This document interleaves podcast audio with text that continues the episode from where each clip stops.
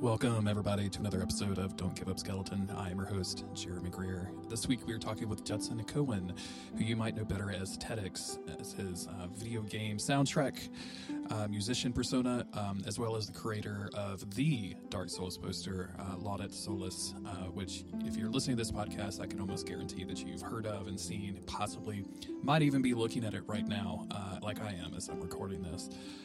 He's got a new project coming out. He's working with Loki and Tuna Fairweather on the Abyssal Archive series of books, where he developed another poster of the Dark Souls 1 world geography. This one even crazier and cooler and more magical than Laudate Solace. So I sat down with him to talk about his history with the Souls games, the creation of the original poster, how it almost didn't even happen, and then the creation of this new project. So go check all of his stuff out. It was a really fun conversation. Huge shouts out to Judson for coming on. I think I originally contacted that dude like in 2017 or something to try to be on the podcast. So this is a really fun day for me to finally release this one. I hope you enjoy this episode.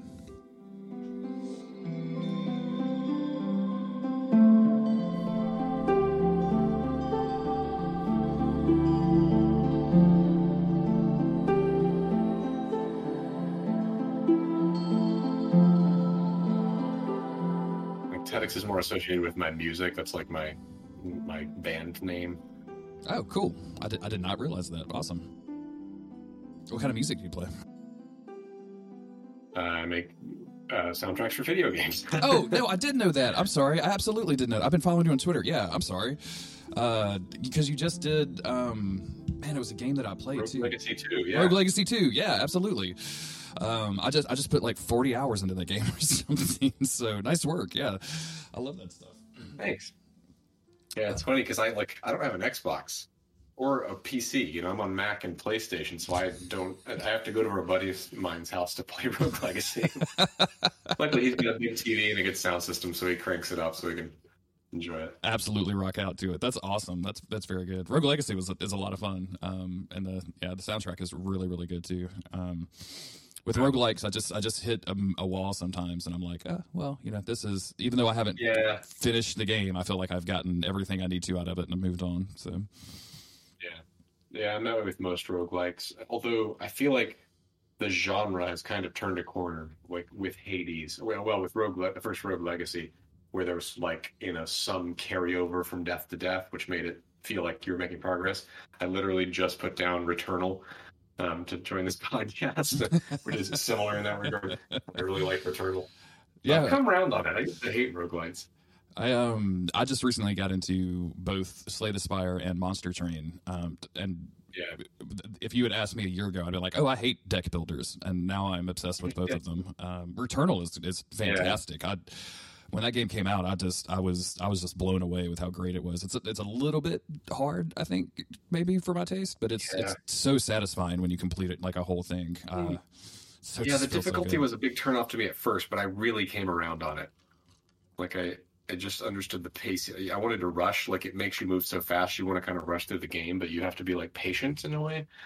And once I learned the patience, I really found a groove with it. The shortcut system I thought was really original and unique too, like finishing the first boss and realizing, I don't really have to do anything in this area if I don't want to anymore. Like I can just go skip or maybe I'll go get health upgrades because I'm real good at this now, so I can get those health upgrades and then go into the second area. Super fun. Yeah, I feel like that's a detriment. Like making you think you don't have to play that area anymore is like the worst thing you can think, because you need to be doing those early areas in order to be prepared for the later ones. Which is where the patience comes in. Exactly. And you can't be patient while in combat, but like when you're thinking about how you approach stuff, you have to be patient about the way that you get into it. Did you get to? I don't want to spoil anything, but how deep are you into the game? Oh, I finished it. I'm doing the post game stuff now, so I'm doing. There's like this the tower DLC that I just finished. But you can't finish it, but I did all the story stuff in it, and I'm doing the like. Collecting all the bits after the credits, and I have them all. I just have to go beat the boss again, and then I'll be done with all of the story bits. I haven't touched the tower stuff at all, but I did all of the real ending stuff, and it was the little bit of narrative stuff that was in there was really super interesting and fun, I thought. So it's really good. It feels similar to Control or something like that, where the narrative is very obscure and really weird, and I love that kind of like Lynchian like quality. Oh yeah, absolutely. And to bring that around to Souls games, I think that's what gets people really into Souls games, right? Like that, where the narrative is extremely obscured. Yeah, not handing people the story on a platter, like making you dig for it a little bit is more rewarding. Absolutely, and trying to put those things together in your head and like make those connections. And like I know it's funny when Dark Souls came out, or even Demon's Souls came out, like it was such a smaller thing that it is now. And like now I see people when Elden Ring come out, they're like, I've got a notebook and I'm going to make lore. I saw a guy that was like doing like a travel journal basically. Yeah. He had like a little sketchbook that he was literally drawing things. Like the first thing that comes to mind is how Nathan Drake does in the Uncharted series, how he could like look through the book and see the things he sketched. He was doing that kind of thing with Elden Ring. I thought that was awesome. Exactly. Because I thought about doing something similar, but I never got around to it. They're so detailed, too. Like, the pages that he's doing are so detailed. I want to say, I just saw him tweet out that he's going to do, like, a published version of that, too. And so it'll be, like, a little travelogue that you can read along with, which I think is super interesting. Like, the Souls games inspire so much of this, like, extra content, like, all this extra stuff that comes along with just playing a video game now. It's crazy to see how far it's come. When did you first start playing them? Did you get in with Demon's Souls or Dark Souls or... Yeah, I saw some gameplay footage of Demon's Souls about a week or two before it came out. Like, it came out of nowhere. Because it was out in Japan briefly before it hit the U.S. And then, like, I am from the U.S. I was living there at the time. I just saw some footage on, like, you know, game trailers or whatever it was back in the day that was, like, the authority on game footage. And was like, this looks interesting. And went and bought it day one at GameStop. I love it. Like, I love it. Were you in it? Like, did you join Demon? Like, were you in at the ground level on Demon's Souls? Gamers with Jobs got me to buy to rent Demon's Souls from Gamefly, which I think Gamefly might even still be around. But I still have the save file on my PS3 because I still have that console, and it was 3 hours, and I sent it back the same day. I bounced so hard off of Demon's Souls, it was ridiculous. Yeah, I knew, like, I read articles about the difficulty. That was, like, the big talking points, and I played it, like, I got it home and played it the first night, and I played about 3 hours and literally made no progress, like, didn't even unlock the first shortcut, and I thought that was hilarious. So, yes, I was like, I'll back up a little bit. So, I got Demon's Souls home on day one and played for about 3 hours and literally made no progress. Like, and I thought that was awesome. I was just like, it tickled me. Like, I came into work the next day, talked to my buddies that were into games. I was like, I did accomplish nothing. And then they would unlock a shortcut. So I was deeply entrenched day one. It's and, like, the community was non-existent then. It was so weird playing a game that was, because that was the most obtuse of all of them. Like, it had all those, like, soul tendency and world tendency systems and stuff that just made no sense. And I probably played the game through twice, and maybe a year or two elapsed before there was information about it. You know, I came back to it later, was like, oh, like, if I go back now and do this thing, this bridge will appear or this door will be unlocked. Like, none of that information was there. It was really cool to watch that evolve over time. Like, suddenly there is a wiki that's been built, and suddenly there are, like, there's a Reddit forum that people are talking about all this stuff. It was really fun to watch it develop over time. And Marcus, Epic Name Bro, started doing lore videos and stuff. That was really cool. Yeah. Those were the days. I always talk about, I always compare, like, being into Souls games super early to, like, I was listening to the Radiohead's first album, like, back in the day. I was there first. Yeah.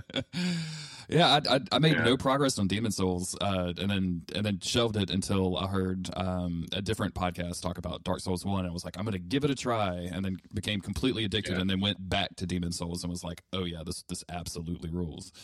It's Did you play the remaster? I did, yeah. I missed some of the art direction from the original. It looks gorgeous. It's one of the best looking PlayStation 5 games. Like, it takes advantage of the system in really nice ways, but I still have a soft spot. I wish there was a way you could play the PS3 version, and I think there is now. I think with PlayStation Plus Extra or Premium or whatever the highest tier is, that you can stream play the original, which is great. Yeah, I want to try that, because I got rid of my PS3 when I got my PS5 because of Demon's Souls. That was the only reason I was keeping my PS3, so I could play Demon's Souls whenever I wanted. Yeah, but it's my PS3 was basically a Demon's Souls machine for a long time. I still have it plugged up, but I don't even know if the controllers are charged or anything like that. So, yeah.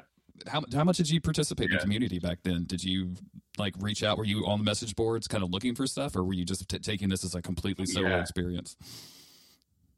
Yeah, once I discovered there was a community, I got involved in it. Like it, that was, what was that, 2013, 2012? When did that happen? No, way further back than that. 2009. 2009 was when 2009 was when it came out. What a time! COVID has really ruined me for like perception of time, dude. 2009. Like their communities were a totally different thing back then, and I don't think I knew that they existed around games in that way until I got involved in the Souls community. That was the first like deeply involved community I was a part of, and I love how it's grown. Like I think it's. I kind of miss the not being able to answer all the questions instantaneously. Like, every bit of the game has been stripped bare and within a week nowadays. Like, it was kind of cool to watch it evolve over time. But I still really like the community. Like, I don't feel like it's bad that it is big, that more people are involved in it. I think the more people, the merrier, I think, because that means more money to go into these games, which means more games. Like, everything that makes more games is better, right? Absolutely, yeah. Especially these games, because I like these games a whole lot. So if we can keep making these more games, I don't care if anybody gets into them. I love it. I love seeing, especially Elden Ring's success, like how mainstream it has come. Yeah. My TikTok got like completely taken over by just like obviously not Soul streamers playing Elden Ring for the first time and just losing their minds that constantly through it. And it was just a delight. Like you just love to see people reacting to. Some of these things that I feel like we're so used to the vocabulary since we've been playing since 2009 that coming into it now, it's so it feels second nature. Like, oh, this is the thing that I put on my sword to make it a fire sword. Like we just know that stuff. And seeing someone experience that for the first time is so, so satisfying. It's like having kids and then experiencing Christmas through their eyes again, basically. It's the same kind of like, Christmas as you get older, loses luster. You don't really care so much anymore. And then suddenly you have, I don't have children, but, like you've got kids and they get really excited about it. So you get really excited about it. And it's the same thing with watching someone that's never played a Souls game before. You're like, oh, you're doing the thing that I did 10 years ago. I'm so excited to watch you get involved in this thing. And it like restores some of that initial like joy you had discovering this genre of games for the first time. Did you do this? Did you do that? I remember when Bloodborne came out, I had a friend that we had kind of a casual DM going back and forth as we were playing the game. And he was like, did you get kidnapped? And I was like, what are you talking about? What do you mean kidnapped? I don't even know what that could mean in the context of this game. Like, what do you mean kidnapped? Because I didn't. I totally missed that whole little like side path that I just missed the guy, I think. And it was so fun to try to hear him. Did you do this? Did you do that? Like without spoiling me at the same time. Like it's those fun conversations of, did you see the guy with like the hair? The guy with the hair. That kidnapping thing in Bloodborne was really cool. That was probably one of my favorite parts of the game. Just waking up with music. Like music is so seldom used in the Souls titles up until Elden Ring, and there was that like Gregorian chant chorus in the background, kind of muffled when you wake up in the basement of that cellar, and it comes into like into full volume as you like progress through it. Man, that was some of the best ambiance in a Souls title to date. How do you feel about as a musician, how do you feel about the music in Elden Ring, like the overworld kind of loops that they have going? Because I swing back and forth like when I'm teleporting around doing chores or whatever, and I don't know, like it's just weird to have it be there, but also it would seem lacking if it wasn't. So I'm still very torn on that. Yeah, I'm not sure how I feel about it, honestly. I think in some places it works really well, like specifically the dungeon queue that has all of the like weird sound effects in the background. Like it's just like a constant pitch, like an eerie pitch the whole time. I think that's excellent. I think it adds so much to the environment. The overworld stuff I'm not as big on. The one I really don't like is the one that plays in Stormveil Castle, the like cello tune. I don't feel like it suits the environment, and I feel like it's distracting. The rest of them are kind of ambient enough and sedated enough in the mix that they don't really pull me out of the game too much, but like I always find the little cello notes playing in Stormveil Castle distracting. Yeah, I can definitely do. I think I'm the same way, where some of the, like especially the underground stuff, I think works way better than some of the above ground stuff. But it's just odd, and it's something that I know people that have like turned off all of the music entirely, and I'm like, well, boss music still rocks, so we're not going to go that far. Like, I gotta have my boss tunes, but it's just been interesting talking to people about it and seeing how they respond to it, because it's such a large change. So I think they did it in a smart way, because the contrast was what was always important in Souls games, where you went from a very quiet situation to an extremely loud, bombastic situation when you entered a boss fight, which, you know, created a contrast that elevates your heart rate and gets you excited about, you know, fighting this terrible thing. And they still have that contrast. You know, all of the overworld things, or the dungeon themes, are really simple to a degree. They're like generally holding a sustained chord over time. There's not much melody involved, and like it's all kind of background, so that when you do enter a boss fight, you still get the contrast you're expecting, and it still seems exciting when you like the elevation and activity happens. So I think the way they approached it is really nice. I think they were aware of what worked with not having music, and just used music as ambiance instead of actually as music. Isn't it crazy that they pulled off Elden Ring? Like, I still, it's months after release, just think like, how did they do this? Like, how did they make this huge, massive game and make it so good? Like, just consistently good all the way through. Like, it feels like a marvel in modern video game design, because it's just good. Like, every part of it is great. You can't really complain about anything. Yeah, I honestly worry about the FromSoft team. Because I know what a grind game development is. You know, like I live in Edinburgh in Scotland, and we've got Rockstar North here, mm-hmm. and they have a reputation for just, you know, grinding their employees to the bone to make things like Elden Ring. You know, like Red Dead Redemption 2 is that kind of scale, and I think it's it takes a toll on the people that make it. And Elden Ring has a finesse and a polish that not many open world games really ever achieve. Like, everything feels very hand touched, you know, like in a way that's, say, Skyrim does not. And I can't imagine the resources and employees required to pull something like that off, and the number of hours involved.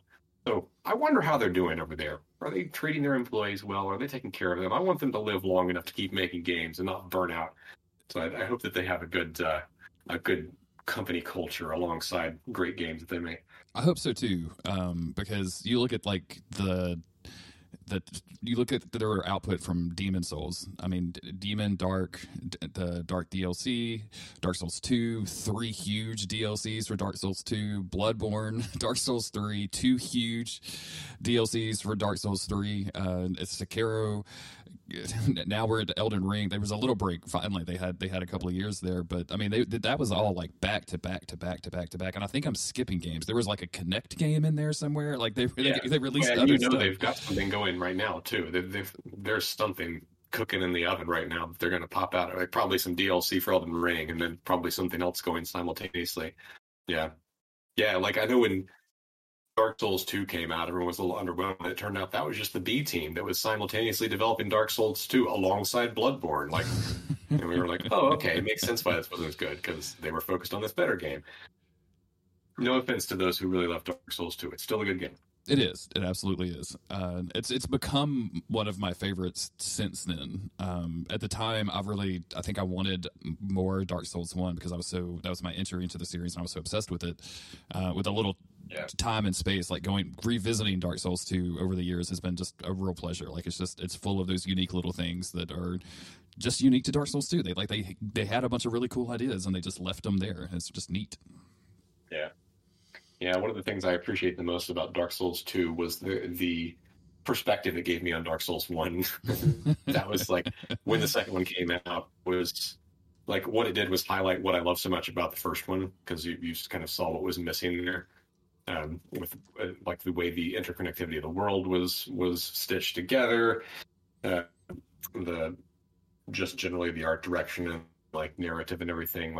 It brought into stark relief what I love most about Dark Souls 1, and that's when I started working on the like big vertical Laudate Solace map that I did for Dark Souls 1, was when the second one came out, because that was like when I kind of realized what was so great about the first one. So outside of its merits as a game in itself, I really liked how it made me reflect on the first one. Yeah, and I feel like it's From Software is one of those unique game developers that every time they release a game, it makes everybody kind of look back and see how this fits into the legacy of the games that they make. You saw that a lot with the Sekiro game because everybody really wanted that to be a Souls game, and it absolutely was not. Like, it had some of that DNA in there, but it was really a complete departure from the stuff that we had come to expect from them.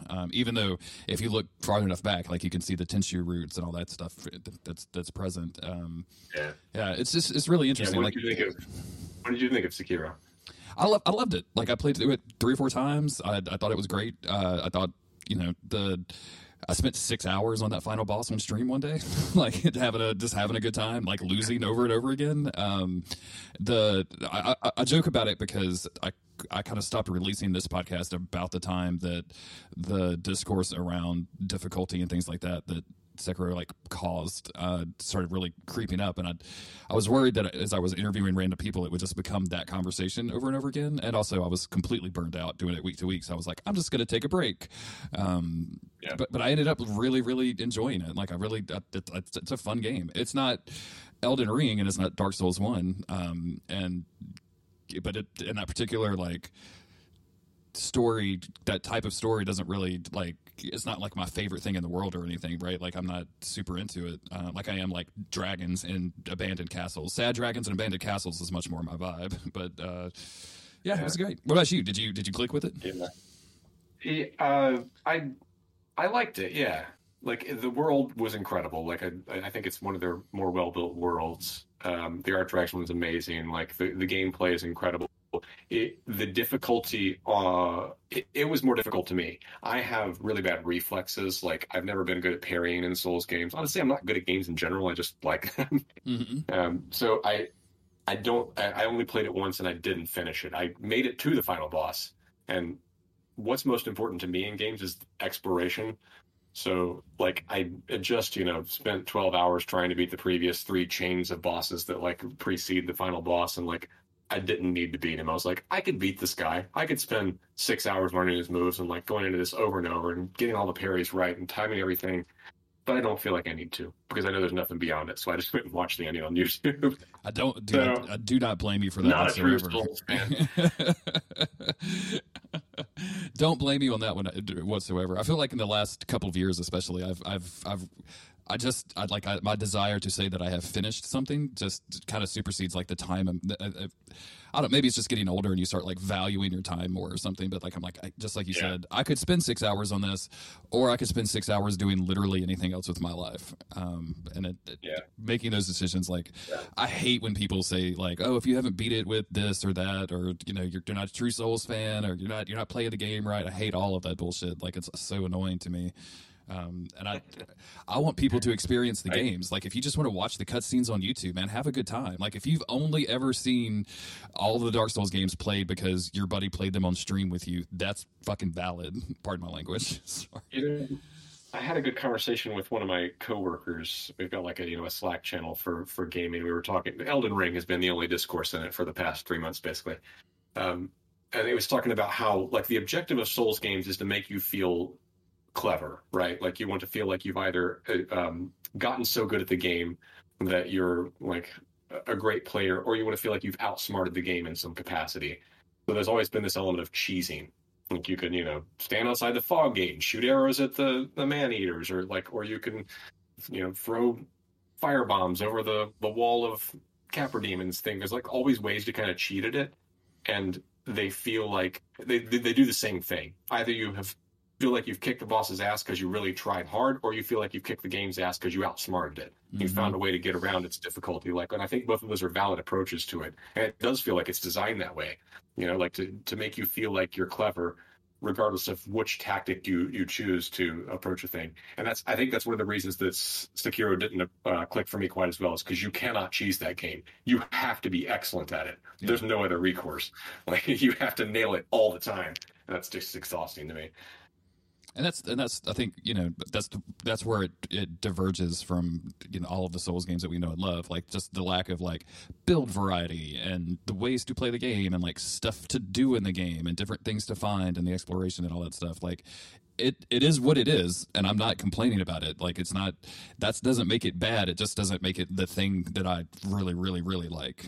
Is kind of where I landed on it. And I played it a bunch as soon as it was released, and it's one of those that I just kind of never really want to go back to. Like, I saw that snake, and it was great. That was a great snake. Yeah. Yeah, I did what I wanted to.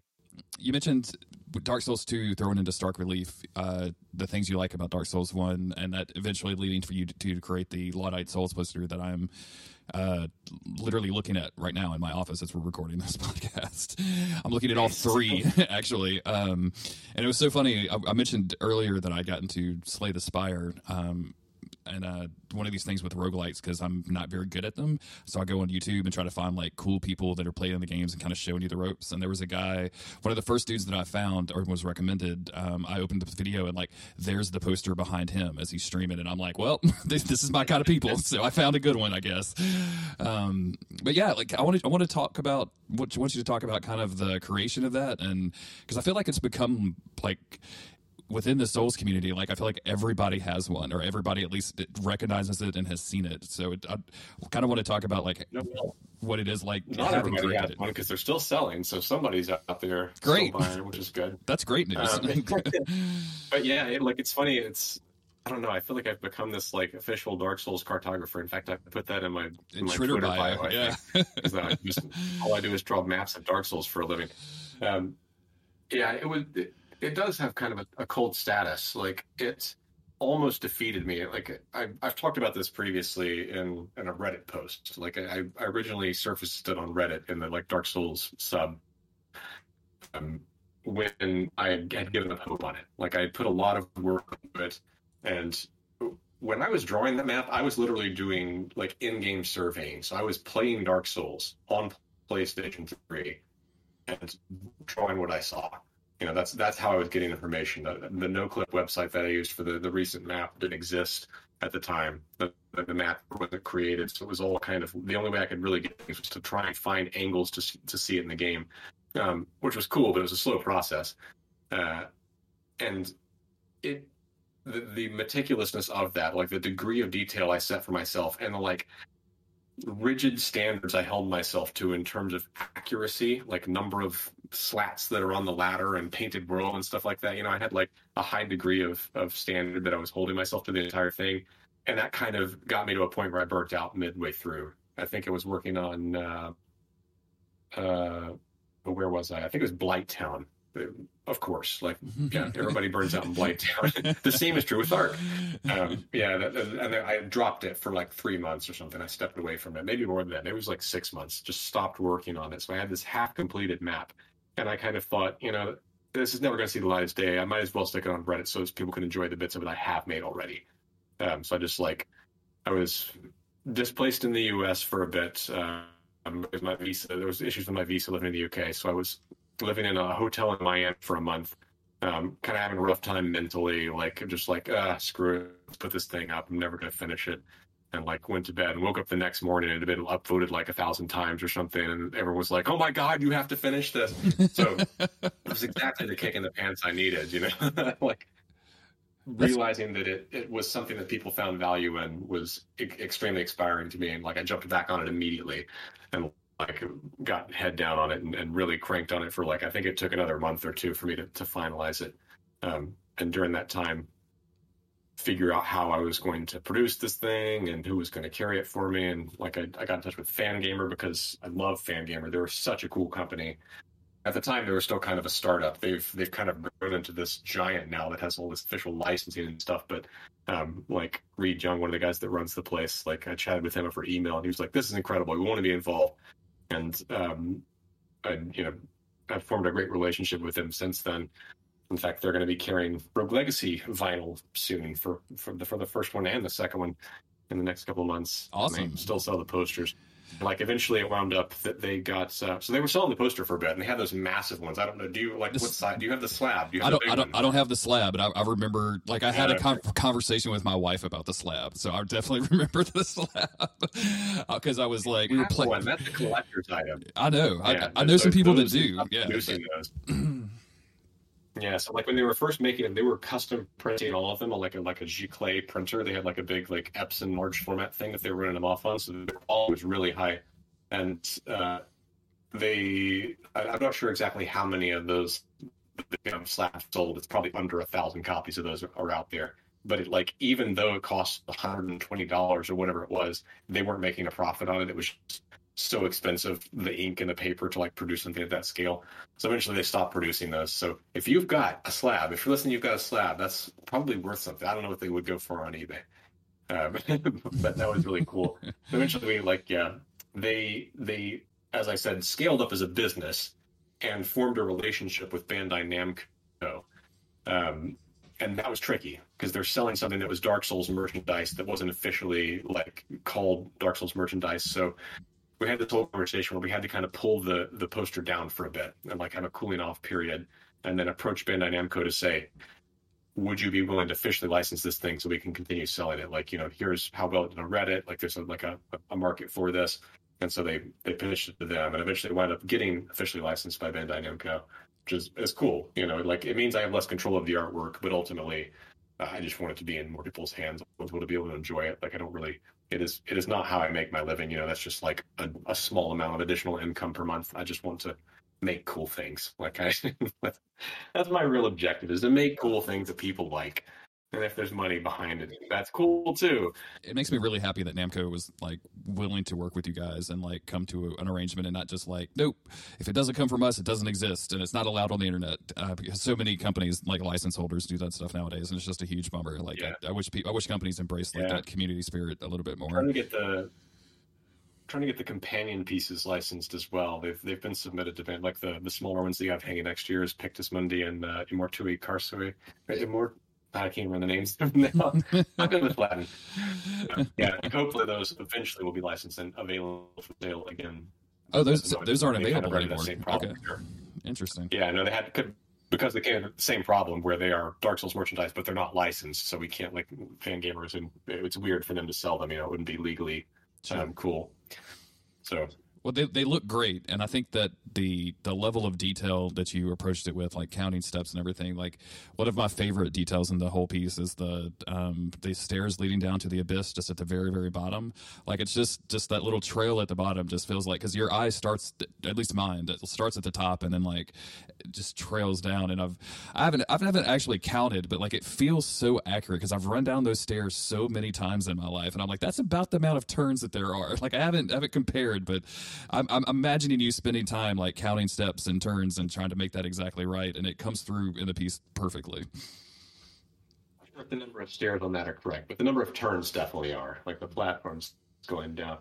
The ones that I was like more meticulous about were like the bridge that goes to the painted world. When you first enter the painted world, like the big bridge you're on, it's just like a hanging thing at the bottom of the artwork, but the like the gaps in the arrangement of the boards on that are correct to the in-game art, which is no one's gonna notice that. God, you must have been just dying for some form of like cinematography, like a photo mode for Dark Souls when you were doing this. I can't imagine the time that you spent trying to just painstakingly arrange stuff. Luckily, I really enjoy Dark Souls. So it's like I'm getting to play a game and do art simultaneously. It was a double whammy. And man, I read your entire thread about the creation of the new piece for the new book, Abyssal Archive, that Tuna Fairweather are doing. Yeah. And just the creation process, like the amount of detail and work that you obviously put in, it's just incredible. Like, I'm not an artist by any stretch of the imagination, and I don't really have a lot of experience with that. So it just looks like magic to me when I see people putting it together. And I know it, like, it's not magic, it's actual like hard work and very smart application of principles. But it just feels like magic when I see a Twitter thread about it. So I was so impressed. Like that, all of that stuff. Maybe a tiny bit of magic. I put a few points in magic so I can, you know, cast Soul Arrow. That's it. Yeah, like that was a cool project. Like it's again, like it's my reputation as Dark Souls cartographer that landed me that gig. Like, and I'd already chatted with Jason prior to that, Jason Killingsworth, the guy that runs Tuna Fairweather. I'm the guy who's responsible for the You Died book, which I think a lot of people are familiar with. He and Keezy McDonald put that together. He reached out to me because we'd already been in touch, and he's a big fan of my post. He has his poster, like my poster on the back of the wall as well. I saw it in his videos when he was introducing the Soul Arts book, the previous one they did, the gorgeous one that Vati Vidya is involved with. Mm-hmm. And I was, like it complimented his posters, like, yeah, that's the inspiration. So he got in touch and was like, yeah, we want to do a map of Lordran for this book that we're putting together. And I'm not I put it in the thread on Twitter, but I wasn't sure exactly what he was looking for out of that. It definitely was not what I gave him.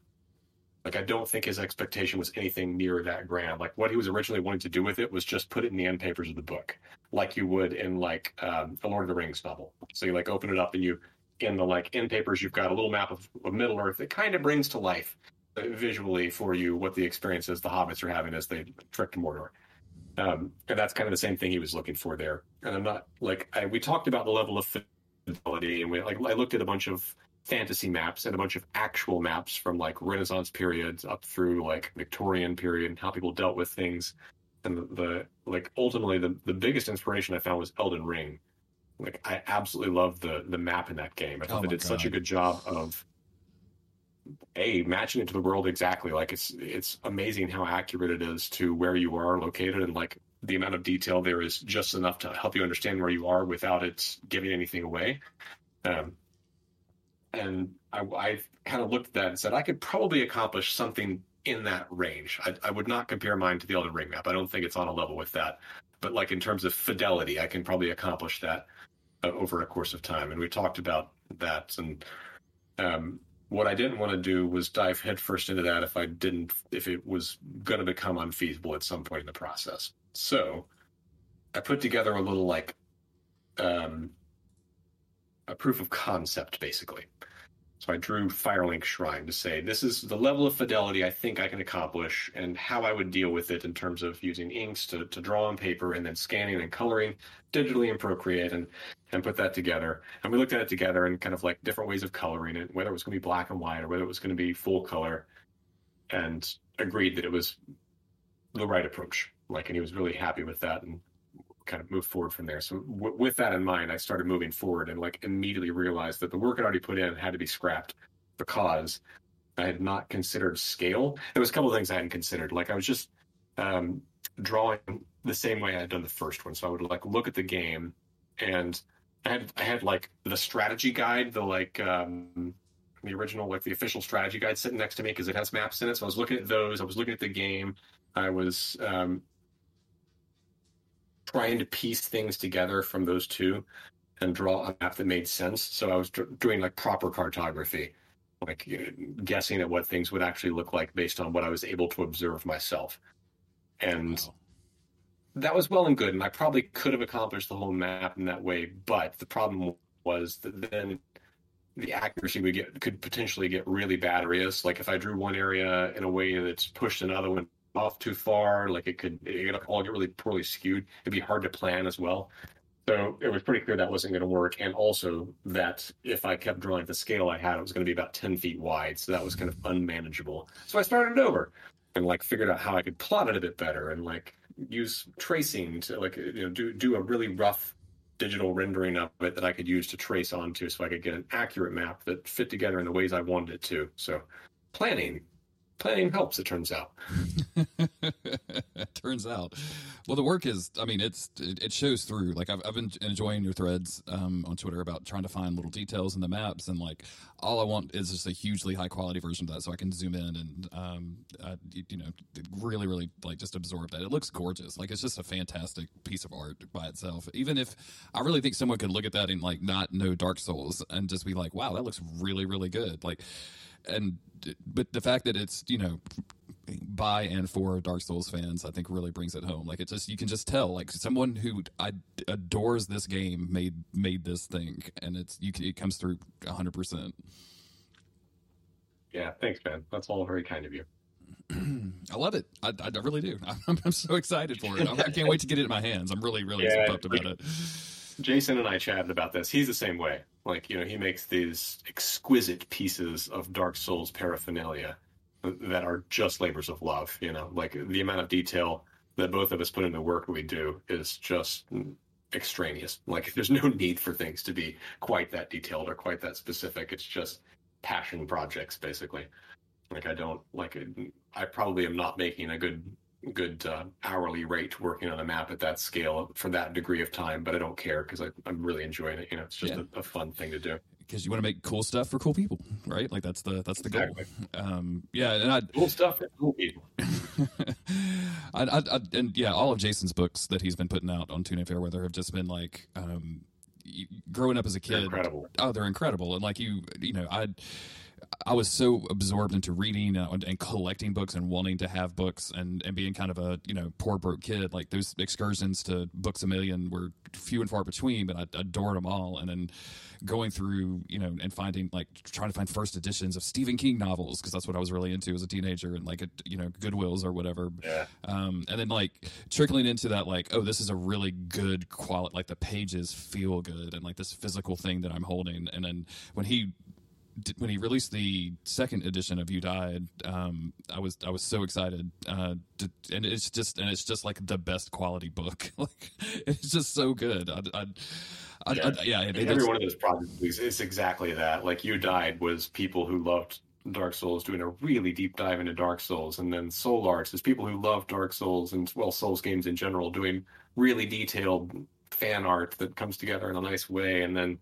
Like Loki, who did the Abyssal Archive, I had not been familiar with him prior to starting work on that project, and he's done the same thing. He's written 2 books on the lore of Dark Souls. Yeah, that's bonkers to me. I'm really I've seen the little preview text, but I haven't seen the full thing. But like I'm very curious to see what's in there. I've seen some of the artwork, and it shows kind of things that aren't in the game, and I am excited to see how those stories come to life and what he's been able to uncover. He's kind of like a I don't know. I think it's his fluency in Japanese allows him to like dig into the translations and such, and look at like the data mining, the original Dark Souls, to like find a lot of information and make a lot of speculation based on things that the devs had removed from the game and things like that. So I love it. I'm really excited to read that. It's going to be interesting. We talked like a week ago all about the book and everything, and just like because I was really curious how like you have to know or at least present. The thing before you can talk about like how you think the thing isn't right, like how you think that the commonly held like lore theories isn't right because of this and this and this. And he was like, oh yeah, absolutely, it was a huge problem. Like it took me a long time to figure out how to put all that stuff together, but it's exciting. It's fun as a Souls fan, and especially as a person who like really got into it with Dark Souls 1, seeing this much love specifically for that game, I think is really, really great. As much as I love like all of the children, that one to me will always be the one that literally. Which is your favorite child? Which is my favorite child. Oh, it's I don't know, but it's definitely not Job. But. I don't care for Job. Exactly, yeah. I feel like Dark Souls 2 is the Job of Arrested Development, I guess, Souls games. But no, it's just exciting to see, because I mean, like, that was the game that changed my life. Getting into making friends that I've had since then, and like doing podcasts and all this other stuff, it literally changed my life. And I feel like as I've done this podcast and talked to a bunch of people, a lot of people have that same feeling. Like it created so many different relationships and different things and different like gathering points for people, I think, that it's weird. Like I don't think that you get this from Call of Duty, right? Like nobody's altering the course of their life because of a new Call of Duty game. And I know that's an unfair comparison, but in bad ways, I think. Maybe so. Toxic ways. But that's a question like I always ask towards the end of these things, which is like if you look back, how you can see these games that have affected your life in a direct way, and like how do you think that these things have changed you since then, since you started playing them? Most ways, I had not thought about that, but you're right, it is going to change my life. Like I don't like to imagine that a video game would have that big of an impact on me, but it's like something I'm deeply entrenched in. I'm like, you know, drawing 2 maps that took over 200 hours a piece. Like that's a significant involvement with a single game. Yeah. Well, so there's a timeline outside of joining the Souls community. Well, getting involved with Souls games for the first time, I think that happens for people. And the first thing is, oh, this is too hard, I don't like this. And then it's like, okay, this is clicking for me. And it's like, oh my God, all other games are ruined for me forever. Like there's a point where it clicks for you, and then just nothing else will do. Like, and that was, I think that was the first couple of years after Dark Souls came out for me. Everything else was kind of going through the motions video games wise until Dark Souls 2 came out, you know? Well, until Dark Souls came out, actually. Demon's Souls came out, and I was like, oh my God, more of this. So it was just a bunch of lackluster experiences until Dark Souls came out, and then a bunch of lackluster experiences until Bloodborne came out, because Dark Souls 2 is kind of underwhelming. And I think there's a point at which finally you've had enough, and you can kind of reach a complacency and a happy place with the Souls games, like where you love them and will always play them, but doesn't undermine the quality of other games for you anymore. I've kind of gotten to that state now where I can once again enjoy other games. I still really enjoy Souls games, but they don't ruin everything else for me in the same way. It's hard to transition from a Souls game into something else initially. Like that first step off can be really challenging. But generally I can still play and enjoy all sorts of games now. You know what I'm talking about? Did you ever get that? Like, where you just like, other games were ruined forever. I'm still hungover from Elden Ring, man. Like I had to go to a brand new genre that I've never played and traditionally never liked just to be able to shake the Elden Ring addiction off just for a little while. Like it's and Dark Souls was like that too. Like I remember, you know, Assassin's Creed games coming out after getting addicted to Dark Souls and just like picking it up and going like, nope, doesn't do it for me anymore. Like I need something else. Like I just got to go back to Dark Souls. And part of that was like I got real big into the multiplayer and doing PvP and co-op and stuff like that, and that's a really unique experience that most video games don't have. Like it's weird that you're starting to see it come out finally now, but like at the time your multiplayer was like, oh, I gotta go shoot the other dude. And Dark Souls PvP can be shoot the other guy a lot, but like it was so different and it felt so weird, like the invasion mechanic. That I was completely hungover from Dark Souls for a long time. Like it was bad. It was just a Dark Souls hangover. Exactly. Yeah, I remember the anticipation for Dark Souls coming off the back of Demon's Souls. I was so excited about Dark Souls coming out, and I was like viewing it as, oh, this is going to be my favorite game of all time. Like Demon's Souls was so good, and this is just going to be better, right? Like it can only be better. It's only up from here. And it turned out it was. I still kind of hold the two. Those are my two favorites still, even with Elden Ring. Like it's Dark Souls and Demon's Souls for me are the two that I hold in equal regard as the best games. But there's an addictive quality to it, like information-wise. I know people that will go media dark and won't watch trailers and stuff, but I cannot do that. I am not that person. Like I voraciously consume any kind of content that comes out about upcoming Souls titles. And I know it's probably not for the best, but I really enjoyed that. Like I look back to the launch of Dark Souls, and IGN did a live stream. I can't remember who exactly was running it, but they were playing Dark Souls from like 12 hours before it came out or something, and they started at like midnight and played through the night, and I stayed up and watched that, and like it spoiled the entire game up to Ornstein and Smough for me, like, or Ornstein and Smough, or Ornstein, like who knows how you pronounce those two names. Like they literally played through the entire game, and I just like sat there watching it and absolutely captivated. So like a lot of it was ruined for me. The initial experience, I knew which way to go at the onset and stuff, but I don't regret that. Like, I just absolutely loved that. That, like, edge of the moment, like, being right in there, the first people playing this, seeing this thing fresh off the shelf before anybody else does, you know, it's like, I really ate that up. I don't regret that experience. Because it hasn't ruined the game for me. I still love the game.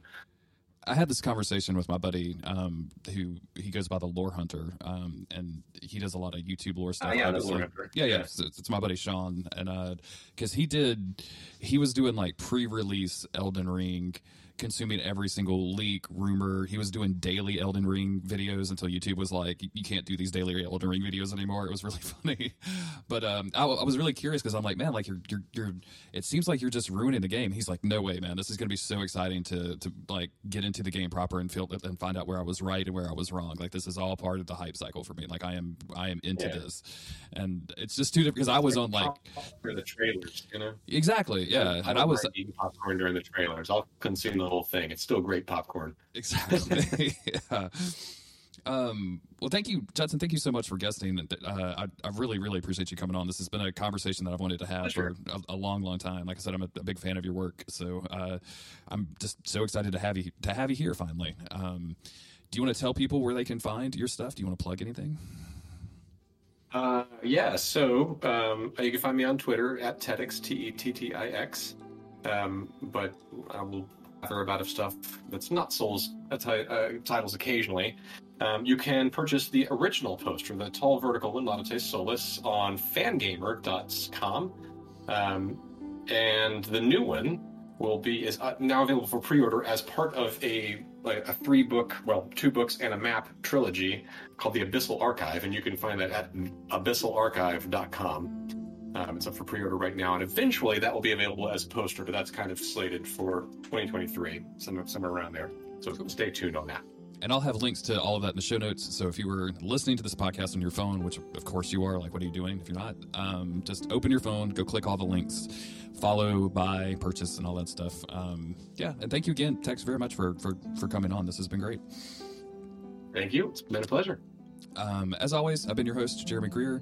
You can find this podcast at don'tgiveupskeleton.com, along with all of the old episodes in the archive. I'm still on a quasi hiatus, so I'm not taking random people like I used to. But I'm just going to be releasing them kind of when I want to, if I can find cool people to talk to. Thank you, everybody who has continued to listen and hang out and talk and leave reviews and all stuff like that. It's very much appreciated. Hopefully we'll be back next week with more cool people to talk to. And until then, remember, don't give up, skeleton. Don't give up, skeleton. And that's it. That's all we got. Cool. That was great, man. This was fun. This was really, really fun. I could talk about Dark Souls 1 for like another 3 hours. Like, if you just really wanted